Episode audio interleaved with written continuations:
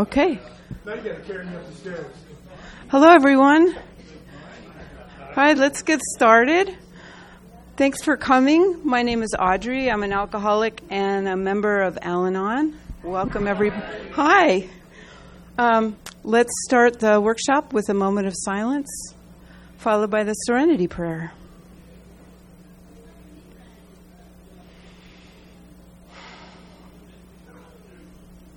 God, grant me the serenity to accept the things I cannot change, the courage to change the things I can, and the wisdom to know the difference. Everybody, um, welcome everyone, including members of Al Anon and other 12 step programs. 12 step history belongs to you too. I am so excited to be here today. I'm like in AA history heaven right here in the archives room. I heard Jackie's amazing uh, talk this morning. Marty Mann is coming up. There's an Al Anon history presentation. So I'm just like, this is fabulous. Um, thank you to the Planning Committee for inviting me to speak today. Um, I'm very excited to share the story of a transgender woman of color who came to AA in 1945.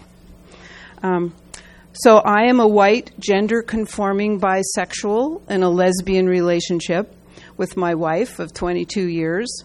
I'm also a writer and a historian. I love our history, and a few years ago I set out to learn more about it. And I just, oh, here's my clicker. Okay. I read many books about alcoholism that never mentioned gay people. And I read some great books about gay people and our history, but they never mentioned alcoholism, despite long chapters about gay bars. Hmm. hmm. Interesting. Um, so, this is my book. It's full of amazing history and experience, strength, and hope from our LGBT ancestors. The story of the black man with the long blonde hair comes to us from Barry L., the gay man who met and welcomed this unexpected newcomer to Alcoholics Anonymous that day. Um, this is a lovely slide. That's Barry. Um, standing behind Lois Wilson.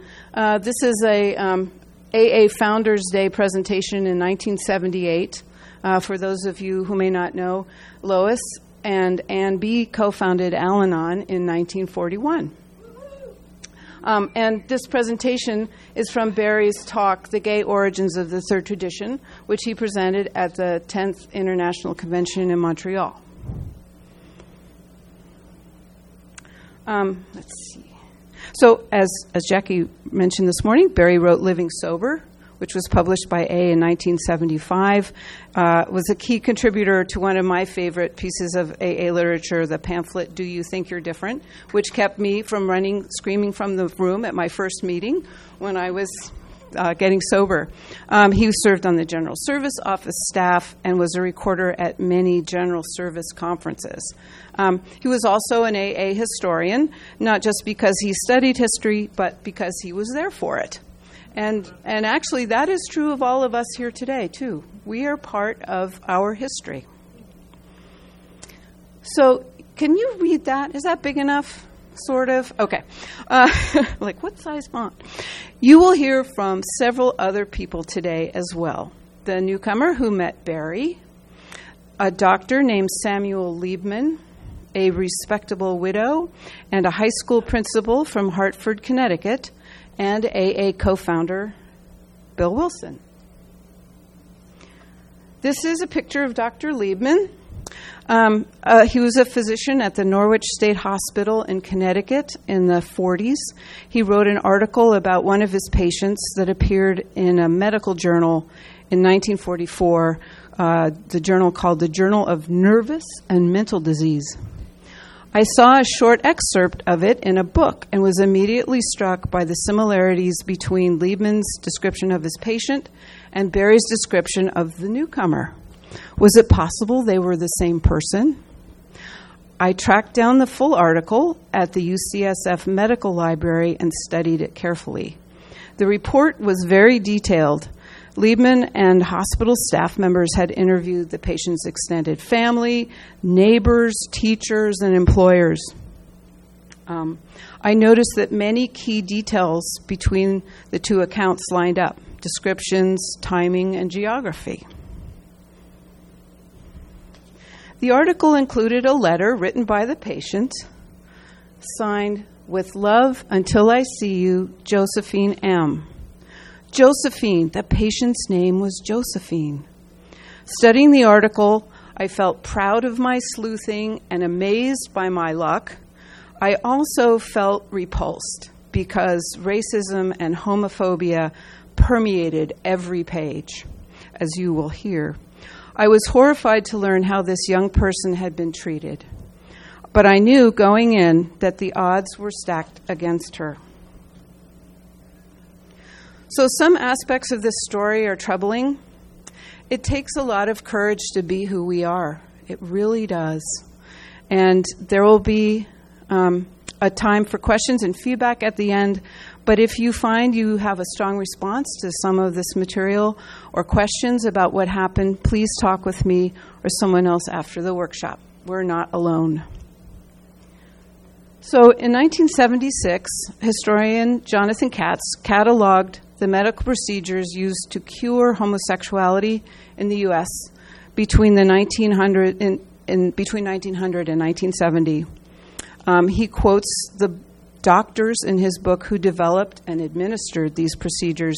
And this is where I first saw the excerpt of Liebman's article. Um, I'll give a brief quote.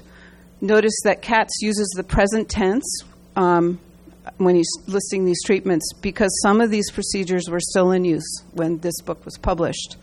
Um, he writes The treatment of lesbians and gay men by psychiatrists and psychologists constitute one of the more lethal forms of homosexual oppression. Among treatments are surgical measures castration, hysterectomy, and vasectomy. Lobotomy was performed as late as 1951. A variety of drug therapies have been employed, including hormones, stimulants, depressants, and LSD. Other cures included shock treatment, aversion therapy, electroshock, nausea inducing drugs, hypnosis, and psychoanalysis.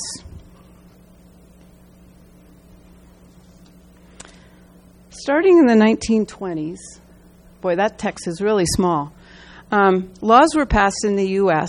that legalized forced sterilization of many marginalized people, including, quote, sexual deviants, alcoholics, and interestingly, their families as well.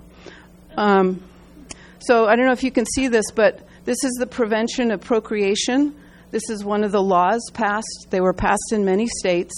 This is from a report by uh, Harry Laughlin, who I hope is in the seventh circle of hell right now, um, in, who was the uh, founder, um, pro, pro, what's the word, pushing a lot of these laws. Um, this is from the Eugenics Record Office. Um, at least 60,000 people were sterilized under these laws between 1920 and 1960, 20,000 in California alone. People of color, oh, I have to go back. Did you see this part about moral degenerates and sexual perverts were specifically named? What are people? Yeah. Yeah, it's our people. Yeah people of color were targeted, and women, Latin Americans, African Americans, Asian Americans, and Native Americans. So I don't know if you can see this, but these laws were incredibly broad um, and included the feeble minded. Let's see, my list is here. The inebriate, the epileptic, people who are blind, deaf, crippled, the dependent, including the delinquent and wayward, orphans, ne'er do wells, the homeless, tramps, and paupers. It's difficult to report these things, but knowing this will make the story that I'm about to tell all the more remarkable and important. So the photos accompanying Barry's account today show the streets and neighborhoods around the AA Clubhouse, is the second clubhouse in New York on 41st Street, as they appeared in the 1940s and 30s, where his story takes place. They're from the New York, New York Public Library's digital collection, which I was just had a blast with. And in this amazing website, um, Old New York, you can set a time period and an area of the city, and wherever you see a red dot, that's the clubhouse right there, um, you can zoom in and see at least one photograph of the streets and neighborhoods around that area for that period. It's a real time sink, I'll tell you. Um, it's wonderful. So, photographs of people of color were from the 1940s or gay people or transgender people of color were much harder to find.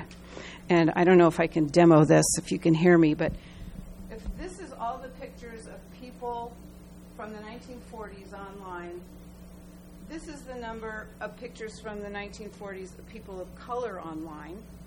This is the number of pictures of people who were gay online and in that period and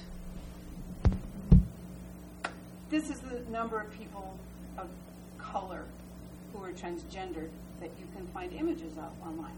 Just like this tiny little sliver. So, into this vacuum, to represent Josephine M. today, I've used photographs of some of the actresses, musicians, dancers, and designers I believed inspired her Josephine Baker, Katherine Dunham, Lena Horne, Eartha Kitt, Zelda Wynn Valdes, Dorothy Dandridge, Ethel Waters, and Joyce Bryant. One final note trans women of color continue to bear the brunt of homophobic, transphobic racial violence in the United States. The Human Rights Campaign reports that in 2018, 26 transgender people were killed in hate crimes in the U.S. The majority of them were black transgender women. And this year, in 2019, at least 15 transgender people have been fatally shot or killed by violent means in the U.S., and 14 of them were black transgender women. Okay, let's get started. New York City, 1945. Barry begins. I don't know how I stayed sober that first year. I don't think I tried to change. I memorized the steps in case someone asked me, you know, for a spot check. I memorized them but did nothing about them. But I did the things they told me to do that would keep me dry.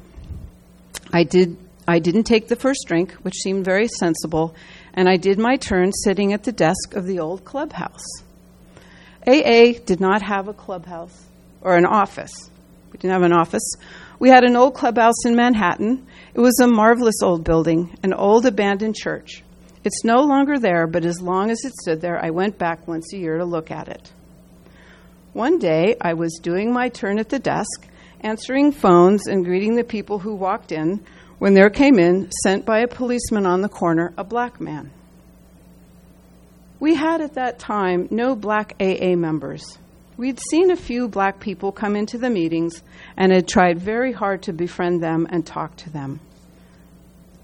But they did not stay with us. I think they found that, as they put it so beautifully, it was too damned white. It wasn't for them, and they left. This man who was black walked in, and he said, The policeman on the corner told me that maybe you could help me. He was not only black, he had long blonde hair, like Veronica Lake. He was a real artist with makeup. He was beautifully made up, and strapped to his back, he had his entire worldly belongings. We leave the clubhouse now for a few minutes and turn to Dr. Liebman's slide uh, article. Sorry. Um, he begins. It has been our good fortune to study a young homosexual. This is the first line of his article. This is a picture of one of the buildings at Norwich State Hospital. This 23 year old colored male was admitted to the hospital on November 15, 1941. His hair was oiled and covered with a hairnet, incorporated in which were two carnations and a number of beads as a corsage placed over his forehead. His eyebrows were tweezed and arched. He had mascara on his eyelids. His cheeks and lips were rouged, and there was powder on his face. His fingernails were manicured and lacquered. He wore bracelets on his wrists, rings on his fingers, beads, and a crucifix about his neck. I looked a long time for an image that might fit this description. Uh, this photo of Josephine Baker from her early years as a chorus girl in, in the United States was a good candidate. It shows her signature hairstyle. Her brows, eyes, and lips reflect the fashion of the day. And she's wearing bracelets, a necklace, and rings on her expressive fingers. He spoke rather freely, this is Liebman talking. He spoke rather freely of his homosexuality, of being a female impersonator, and stated, I'm a homosexual. Are there any others in this ward? This gives me goosebumps every time I read that. If, if it were me, I sure as hell would want to know if there were any other queers on the ward. I just I can't believe the courage that it must have taken to say that. Um, so this is Liebman. Whenever you see patient, that's him talking. The patient was generally quite overactive, over talkative, and restless. He constantly annoyed the personnel, requesting his hair curlers, rouge, lipstick, and other items of feminine apparel, stating that he liked to wear them as they made him feel better. This is actress Joyce Bryant, and a lot of the photographs that I looked at were lovely but quite posed, and in this one it looks like she's really just enjoying herself um, and feeling better.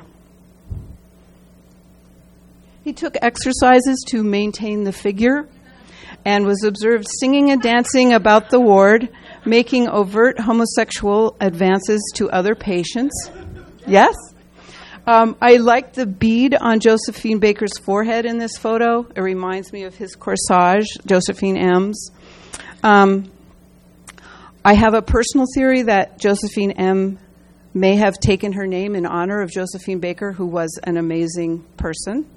Um, uh, and I, I just want to point out, note how Liebman puts quotes around maintain the figure here.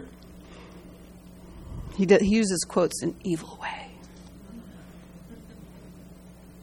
The patient himself was neat, clean, and meticulous in his personal appearance, appearance, but continually demanded attention, making noise to attract it if necessary, which I just love. I mean, look how much space Baker is taking up in this photograph, and as Josephine did on the ward.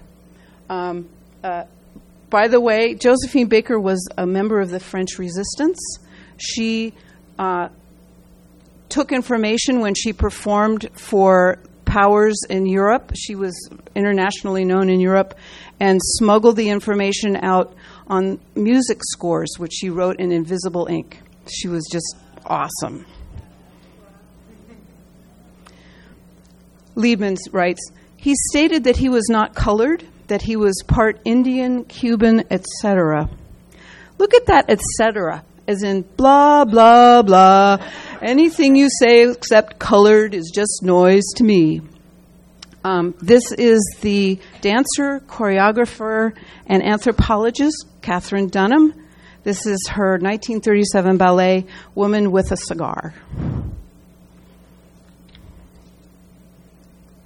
He constantly requested the examiner and various other members of the ward personnel to order his gowns, furs, clothing, and other items of feminine apparel from various department stores.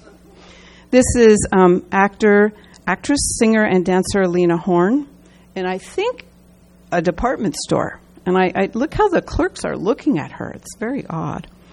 Um, Josephine writes, this is a Liebman quoting her. I was supposed to be in Hartford as one of the ink spots tonight. I'm a woman impersonator. This is a photograph of female impersonators in a club in Bronzeville, which is uh, the name of a South Side Chicago neighborhood. Um, starting in the 1910s and 20s, it was known as the Black Metropolis, a hub of African American life, culture, and business. The patient wrote voluminously. He kept ledgers of all the things he wanted for Christmas, including gowns, furs, slips, panties, and stockings. He spoke at great length about getting brassieres and rubber fillers so that he would look presentable in long, flowing evening gowns. Uh, this is actress Dorothy Dandridge, and this is a gown by the designer Zelda Wynn Valdes. I need another hand up here. Um, I have to stop for a second and just talk about this amazing woman. Um, Valdes directed the Harlem Youth Opportunities Fashion and Design Workshop, um, where thousands of New York children learned to sew. Um, that famous silhouette of this dress is her design, skin tight to the knees, and then with a big poof at the bottom. Um, she founded industry associations for designers of color at Design for the Dance Theater of Harlem. And though, as a feminist, I hesitate I hesitate to tell you that she also was hired by Hugh Hefner to design the Playboy bunny costume.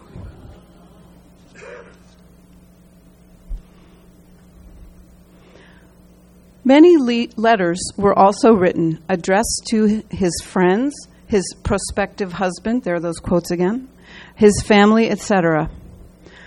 Josephine writes, My darling lover, just a few lines to let you know I'm still thinking of you every hour in the day and wish you were here with me.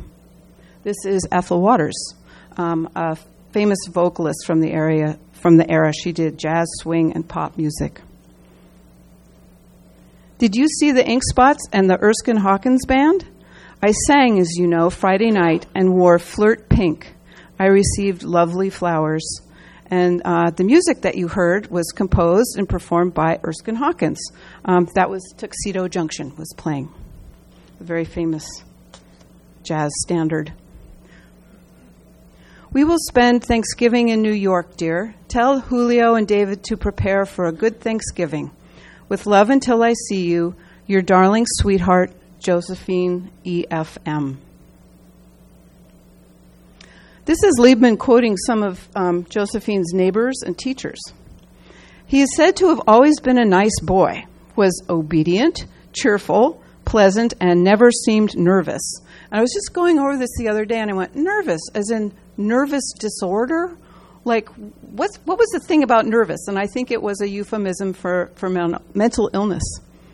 Well, in grammar grades, the patient was a sissy, gestured with his hands, and had a pussyfoot walk.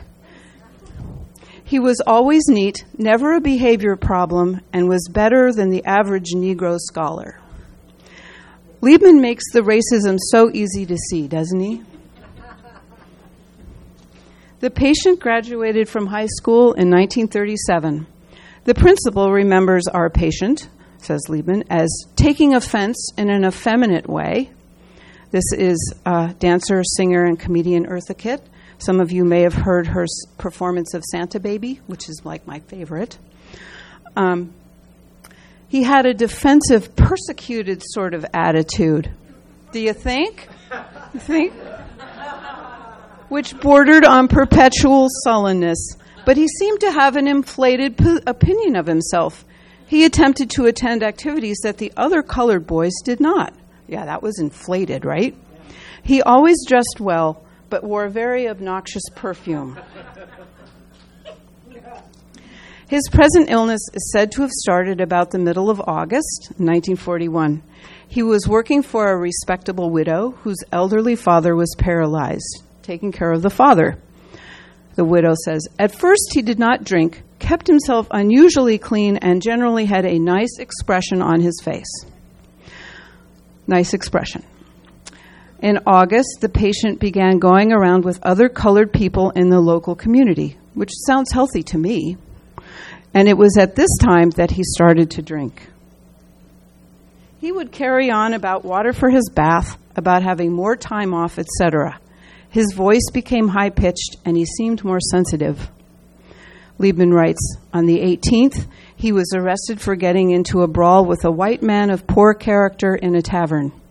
He was given 10 days in jail. He then began running around in buses between several of the cities about Hartford, making a general ex- spectacle of himself. He went into beauty parlors for permanent waves and walked the floors in department stores as though he belonged there.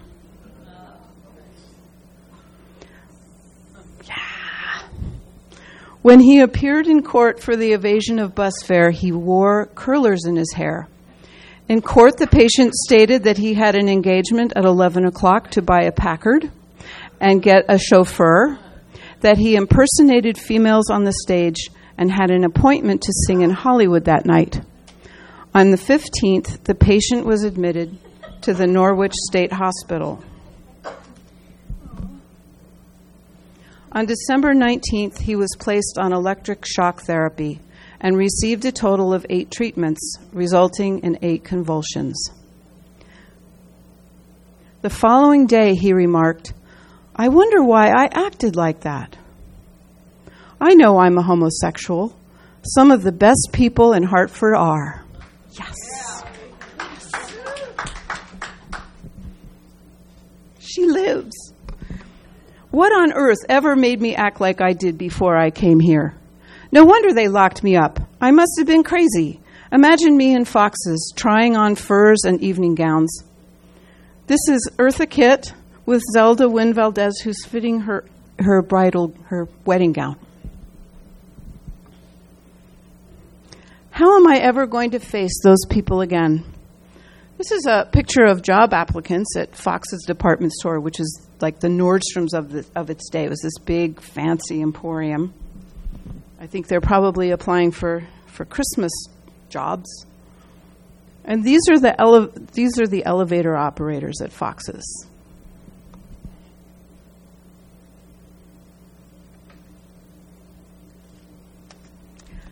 About a month after the cessation of electrotherapy, the patient became less interested in his surroundings, careless of his personal appearance, dull, seclusive, and showed definite depression. He expressed feelings of guilt over his behavior. Recovery from here on was uneventful.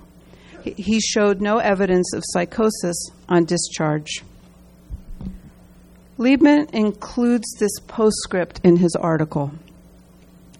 Since the above was written, I've been informed that the patient was returned to the hospital on November 21st because of difficulties with the police. He was overactive, euphoric, overtly homosexual, and somewhat troublesome on the ward. On December 4th, he was started on electroshock, convulsive doses, and received 13 treatments. By the way, I just want to add that um, a different type of electroshock therapy is used today in far lower doses. It's used with informed consent. It's a safe and effective intervention for major depression that does not respond to other treatments. So it's still in use today, and it is radically different from what he experienced, she experienced. He showed symptomatic improvement, says Liebman, was considered not psychotic, and on March 12th was discharged to the police. It's likely she was taken to this facility, the Cheshire Correctional Institution in Hartford County. Thank you, Dr. Liebman, for the detailed description of your patient and the appalling racist and homophobic beliefs of your era. Goodbye and good riddance. Yes. We return now to New York two years later and, and to Barry. He continues This man who was black walked in and he said, The policeman on the corner told me that maybe you could help me. I just came out of prison. Can you imagine a black person wearing long blonde wig and makeup on the streets of New York in 1945, I kept trying to put myself into each frame and imagine what that must have been like for her. I'm a dope fiend, as Barry says, a phrase then in use, and I'm also an alcoholic, and I need help desperately. Whoops. Darn it. Could this be Josephine M? Could a person released from prison in Connecticut with few resources get to Manhattan in 1945? Was it possible? Yes. Oh, yes. so I was like, could it really be the same person? And there were train schedules and bus schedules. Um, it was very easy to get from Connecticut to New York in 1945. Barry says, Well, I was the last person in the world to know what to do. I ran around trying to get someone in the office to come help me. Many found they had to play poker that afternoon. One marvelous old woman, though, came named Fanny, who came and sat there and talked to him for a long time. So I said, I'm going to call the person that I know has been sober the longest. And I called Bill, Bill Wilson. Bill, here's the problem. This man is here. I told him exactly what the man looked like and what he told us. I got someone to take the poor guy out and get him a cup of coffee to start with. What should we do? He needs all kinds of help. And Bill was quiet a minute. Then he said, Well, now, did you say he is a drunk? Oh, yes, right off the bat, we could tell that. And Bill said, I think that is the only question we have any right to ask. It is up to us now to help him. Yeah, I think this is probably maybe the most important thing that I say today. This is amazing given the environment and the time. Um, this is our third tradition in action. Um, each time you welcome a newcomer, you carry on this legacy, especially when that newcomer looks different, feels unfamiliar, or just plain unappealing. This is love and service. And I love this picture of Bill. Um, this is him at Stepping Stones at his writing desk. Barry writes I'm sorry to say I don't know what happened to the man. He disappeared. Somebody else came on duty and I left. I don't know whatever happened to him. We never saw him again. I hope he made it somewhere, someplace, sometime. Thank you, Barry. Um, this is a story about Josephine, Barry, and Bill in our third tradition, but it is much more than that to me. It's about the power of growth and change, of the triumph of principles over prejudice and fear. This is the power, strength, and spirit of the LGBT recovering community.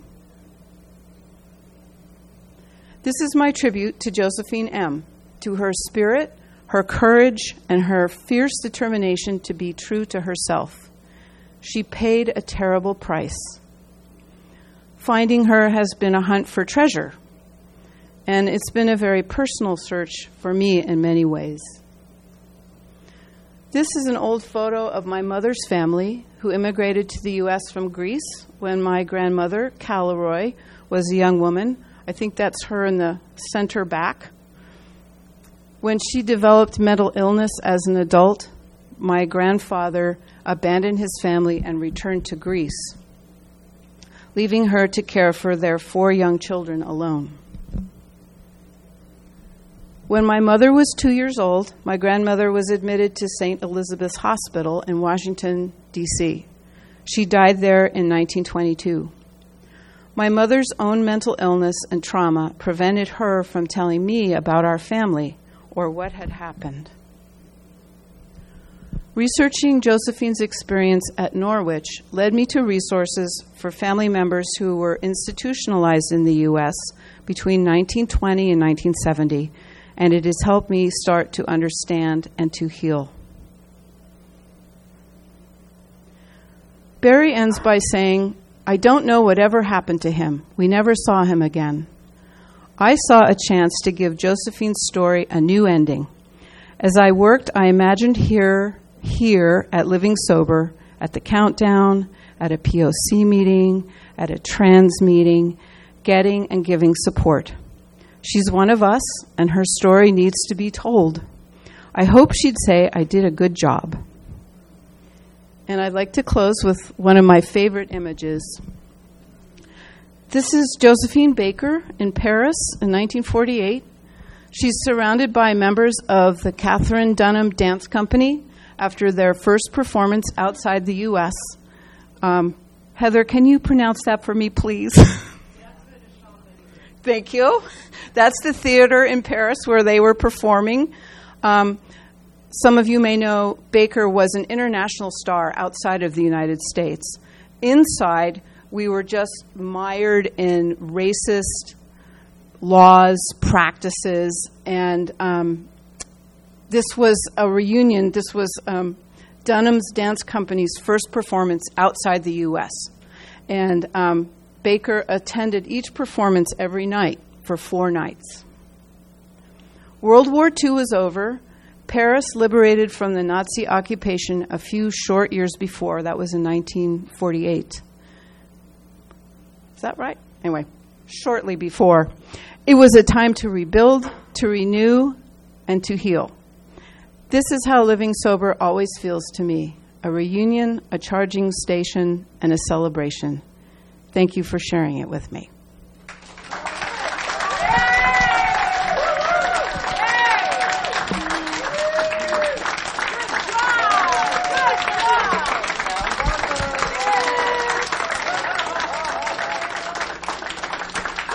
Thank you so much. So I think we have some time to. Um, oh my gosh, yes, we do. Uh, if you have any questions or feedback, um, if you want to share, the meeting's open. Um, that's my email if you want to write to me. Yes, Wiley. Yes, well, that was fantastic. That was absolutely amazing. I was so curious to find how on earth you could take this little tiny nugget uh, that we have from Barry L and turn it into, and it was so creative. And I loved your photographs. What a fantastic idea, you know. And I absolutely can take that leap with you about Josephine and the name. And absolutely, I mean, there Yeah. weren't that many famous African Americans at the time, you know. And I mean, she and, and then the parallels between the images, and I love that you said about the corsage and this and that. Fantastic. Um, yeah, I just and also I really can also believe her coming down from Connecticut to Manhattan because where else would you go but Manhattan? I mean, to me, Right. that seems like the you know if you can't make it to San Francisco or Chicago, you know, you get to the major urban area and just find as many gay people as possible. So Yeah. That was fantastic. Well done. Thank you. Thank you. I'm glad that you. Oh, yes. Oh, I Alice. loved it. Thank you so much. And um, I didn't get have my uh, pen in time. What was the website for looking back for the New York? Old oldnewyork.com. Was it NYC? Yes. Great. Yeah. Yes. Yeah. Jackie. Amazing, yeah. I'm so honored that I, I got to be here and, and see that. And um, your, I love your research, the way you present the history and everything you've done. The last name, the last name was Oh. autonomized. So was, was that for this, or was it like that in the article, or? Good question. It was Liebman actually who blanked it out. So when I saw Josephine E F M, I went Josephine M. Of course, she was an alcoholic. Yes, but I so I do not have her last name. Um, let me see it. Let me. Can you guys hear me if I just talk like? Let me turn.